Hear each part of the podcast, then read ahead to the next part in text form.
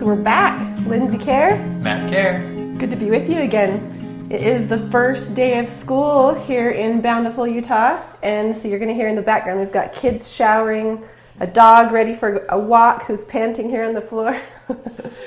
He's like, enough already with the podcasting. Let's get out the door. But we wanted to hurry and record for you guys.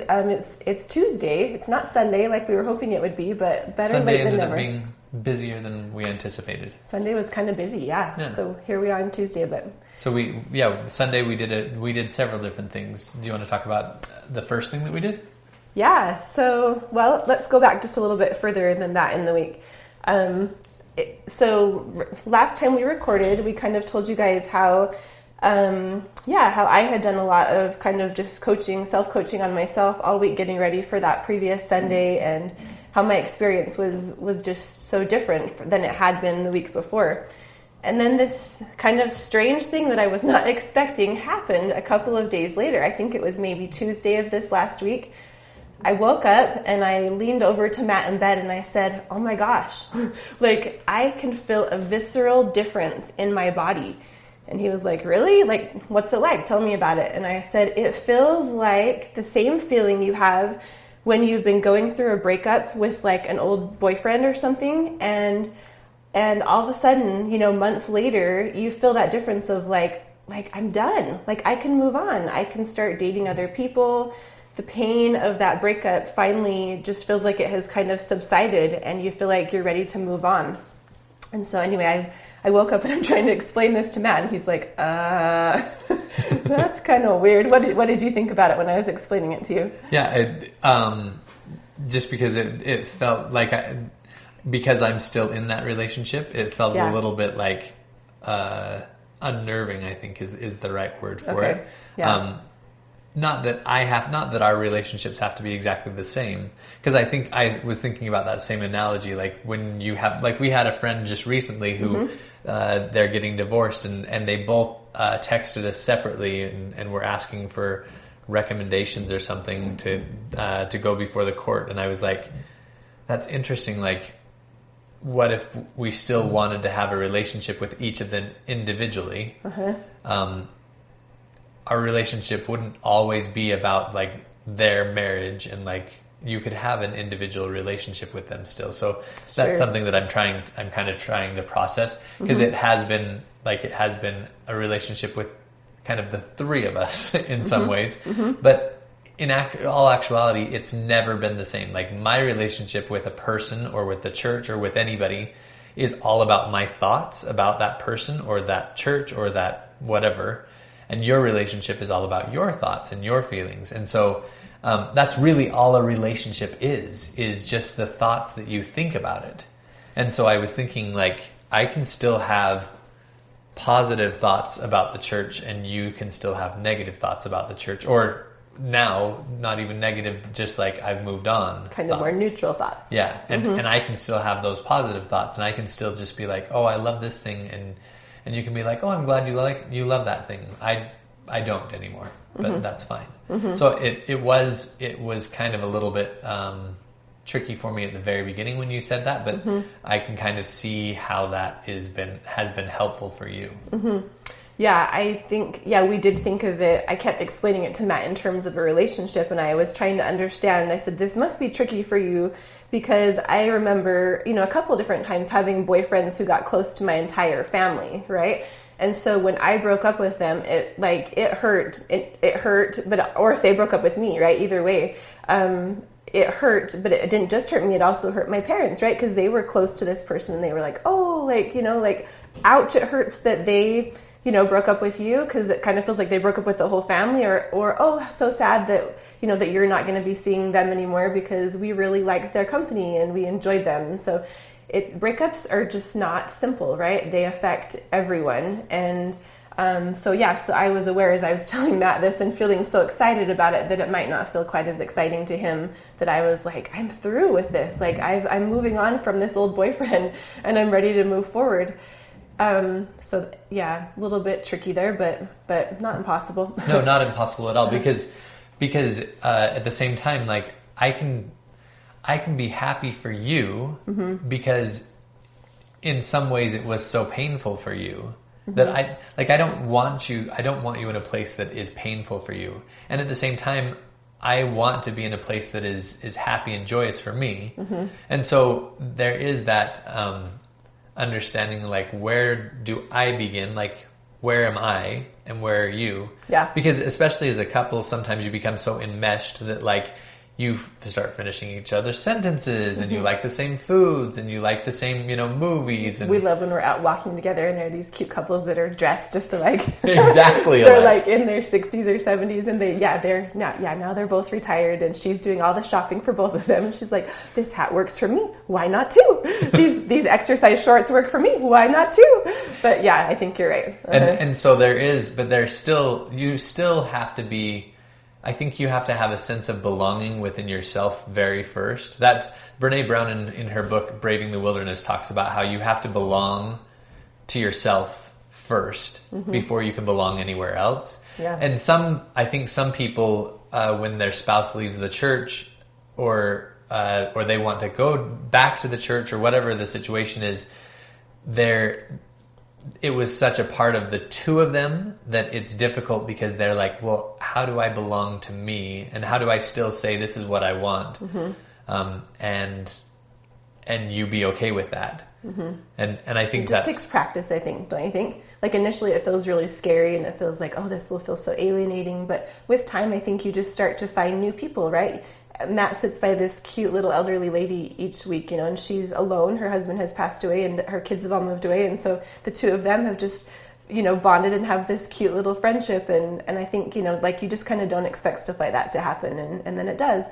And same with me, right? Initially I was lonely staying home without you and the kids. And then one by one, our kids started staying home more with me. And anyway, so it's just these transitions, right? And just trying to kind of, I love the thought, everything is figure outable, right? So when it feels really lonely, just being like, you know what, we'll figure this out. And when it feels overwhelming, just kind of like leaning into that discomfort and just remembering, we'll figure this out. We always figure things out. So why not this, right? So anyway, so that conversation that morning about how similar that visceral feeling in my body of like, I am done, I'm ready to move on. All of a sudden I was like, oh my gosh, I like ran to the computer and I just Googled the stages of grief within a breakup, within a relationship. And I thought, oh, I'm sure if this is what's going through my head, there's probably, articles about that somebody's written that have, similarities. And sure enough, thank you, Google. There's always something, right? Psychology Today had this fantastic article that had the seven stages of grieving a breakup. And I'm just going to read one little part of it to you. If you want to look it up, it's on the Psychology Today website. But in the last paragraph, it says, the stages of grief that follow any trauma, breakups included, can happen over the course of minutes or even seconds across days, months, or years, and then switch around without warning, leaving you feeling without foundation, especially in the beginning. You feel alien to yourself or cut off from the world. However, like any emotional amputation, continuing on in life means learning to live without that part of yourself and finding ways to compensate for its loss. Furthermore, recognize that there is a method and a structure of sorts to this chaotic grieving process. Knowing that you are not alone can help you ride it out. Your grieving is a part of the human condition. Without it, we would not be wired the way we are to handle the many pains and losses that occur in our lives. As the grieving process progresses, you will begin to see your way through to a point at which you can let go in a more proactive and self-protective way, a way that you may eventually come to understand as a new beginning. So I thought that was just a beautiful way to sum up the article. I love that. And I love one of the things that I love about that is basically that this is... maybe we've talked about this before, that sometimes we get to this point in life where something happens like this and we think this is a problem, this is not supposed to be happening, this is like a an error, like a programming mess up or something like that, Like if you look at a program and you look at a feature and you look at something that you think is a bug, you're like, oh, this program has a bug. And then all of a sudden you realize, wait, what if this isn't a bug? What if this is a program feature? What if like this is the way? I love Jennifer and Finlayson Fife. Our friend Jennifer talks about how this is, how sometimes we think of something as pathological or something as developmental. And she's pathological meaning like it's a problem, like an error, like a, you know, pathology meaning built in. Yeah. Some sort of something that is a problem. And then she talks about how sometimes things aren't pathological. We think they are, but they're actually developmental. There's something that that are helping us to develop and to become the next best version, a new beginning, like the article says. I love that. Mm-hmm. And I think that's when it's super powerful, is when you can recognize, whether it's your spouse, whether it's you, that this is actually, this might be the next best thing to get you to an understanding of your own spirituality, your own like relationship with your spouse, with God, if you believe in God, with just people around you, if you don't believe in God, if you just believe in the universe, whatever your beliefs are, like this actually might be the way that happens. Mm-hmm. Totally. I love that. 'Cause what's the alternative? The alternative is that this shouldn't be happening, and this is going to be the worst thing ever, and I'm never going to recover from this, right?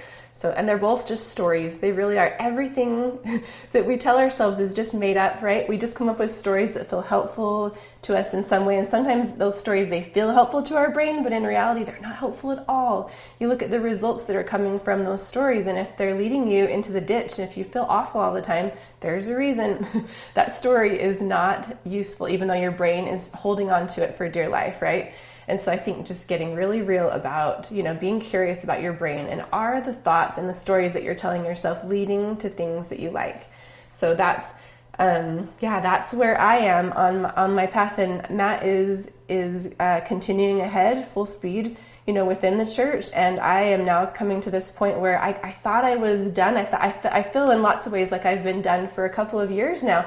But I feel like this, I don't know, that it's like I'm finally having actual real closure to that chapter in my life. And I'm feeling like just this real excitement. The last step of the grieving process for breakups is redirected hope. Let me read, if you'll just pardon my reading for just one more second. It says, "You were leveled by the breakup and have the difficulty and have had difficulty letting go, in part because it shattered your relationship with hope. As acceptance deepens, moving forward requires redirecting your feelings of hope from the belief that you can single-handedly save a failing relationship to the possibility that you just might be okay without it. It's jarring when forced to redirect your hope from the known entity of the relationship into the abyss of the unknown, but this is an opportunity to redirect the life force of hope. Regardless, hope is somewhere in your reserves, and you will access it again as you continue to allow some meaningful distance between you and your ex." So I think I just thought that was just a beautiful thought about this next phase of life, which is redirecting your hope to something that feels more useful to you and something that feels beautiful to you. So Sunday, I decided, you know what, I'm going to keep practicing being a visitor in churches. And so we kind of planned a marathon. We went to the Bountiful Church of Christ from 10 to 11. And then we went to the LDS sacrament meeting from 12 to 1. And then we went to the farmer's market from 1:30 to 2:30. And in some ways, the farmer's market is my new church. I was telling Matt, I love the Bountiful Church of Christ. We've been there several times, and I still enjoy some parts of LDS sacrament meetings. But really where I feel like I'm with my people is when I'm at the farmer's market.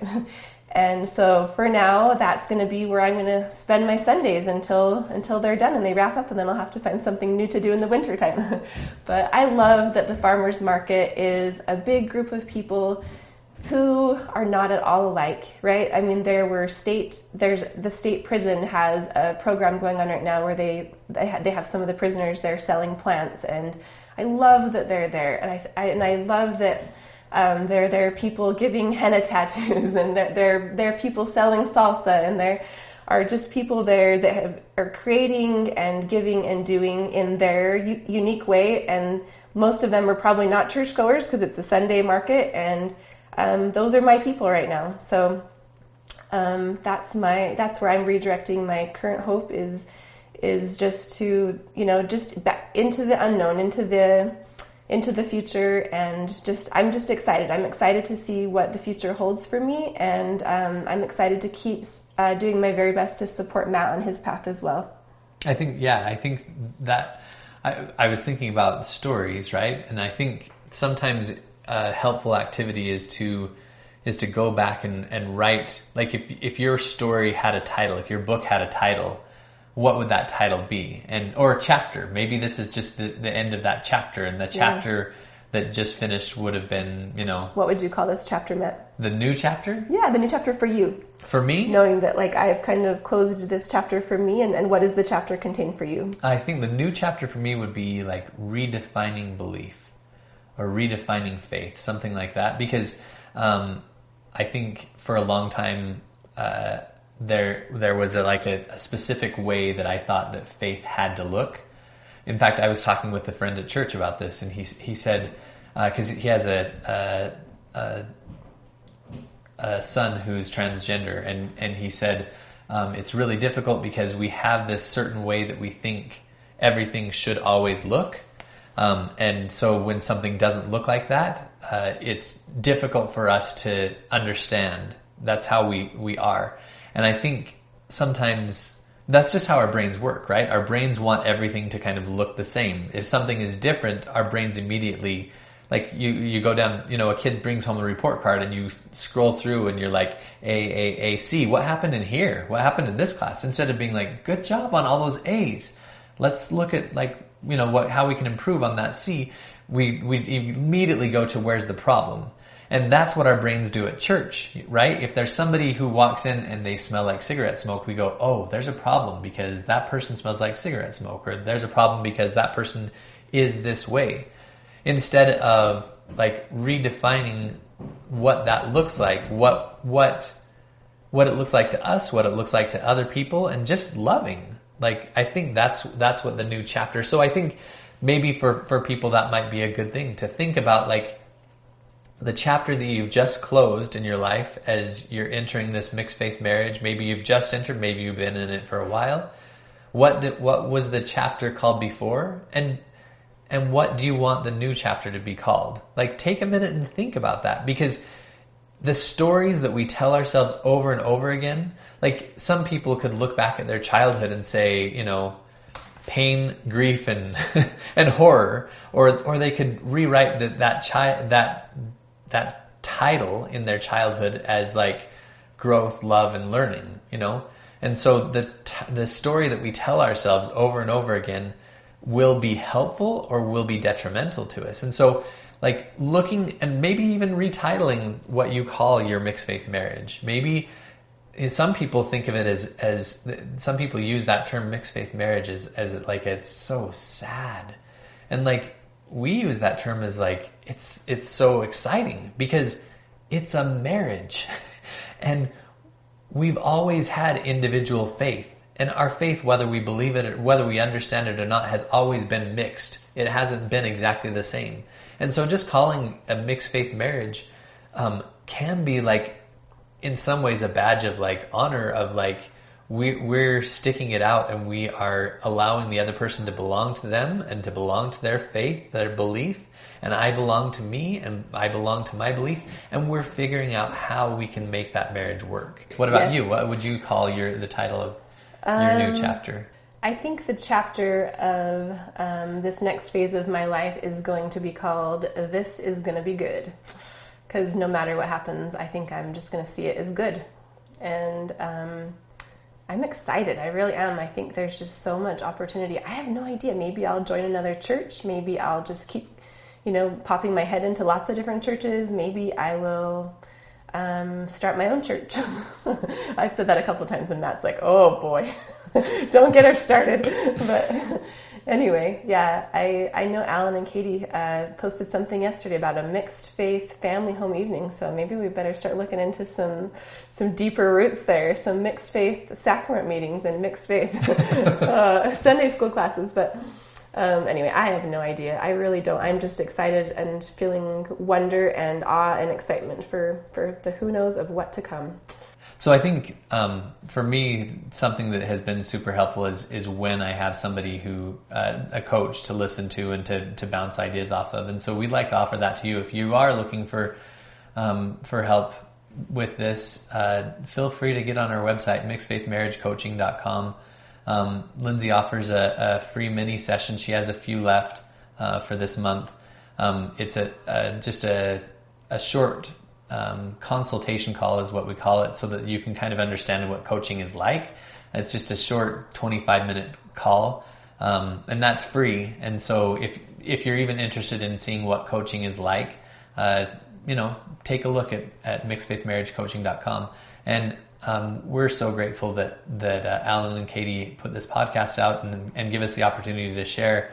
For real. Yeah, this has been such a fun thing. I had no clue that this was going to happen. Like, I kind of thought I was already done with my grieving process, right? I did not know that I still was holding on to some junk and that I really hadn't come to full acceptance and to a full place of redirected hope. And so it just, honestly, it was like a visceral change within me. And I felt super grateful to Alan and Katie both that they let us hop in on this experiment, and that it ended up being something that was totally life course changing for me. So anyway, thanks you guys, and thanks to all of you, seriously, for for sharing your stories, for getting on those Facebook pages and just talking with friends in your neighborhood and with us, and just sharing what you're going through. And it's amazing how tolerable life is when you don't feel alone in things, and when you really can just be brave and feel your courage is acceptable, and it's just a beautiful thing to share with one another, and to not feel like we have anything to be ashamed of. So thank you so much. We hope to talk to you again soon. Bye. It's done. We're gonna see that it was better that we grew up together. Tell me you don't wanna leave, 'cause if change is what you need, you can change right next to me.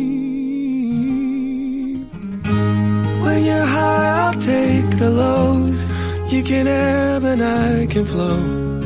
We'll take it slow and grow as we go. Grow as we go.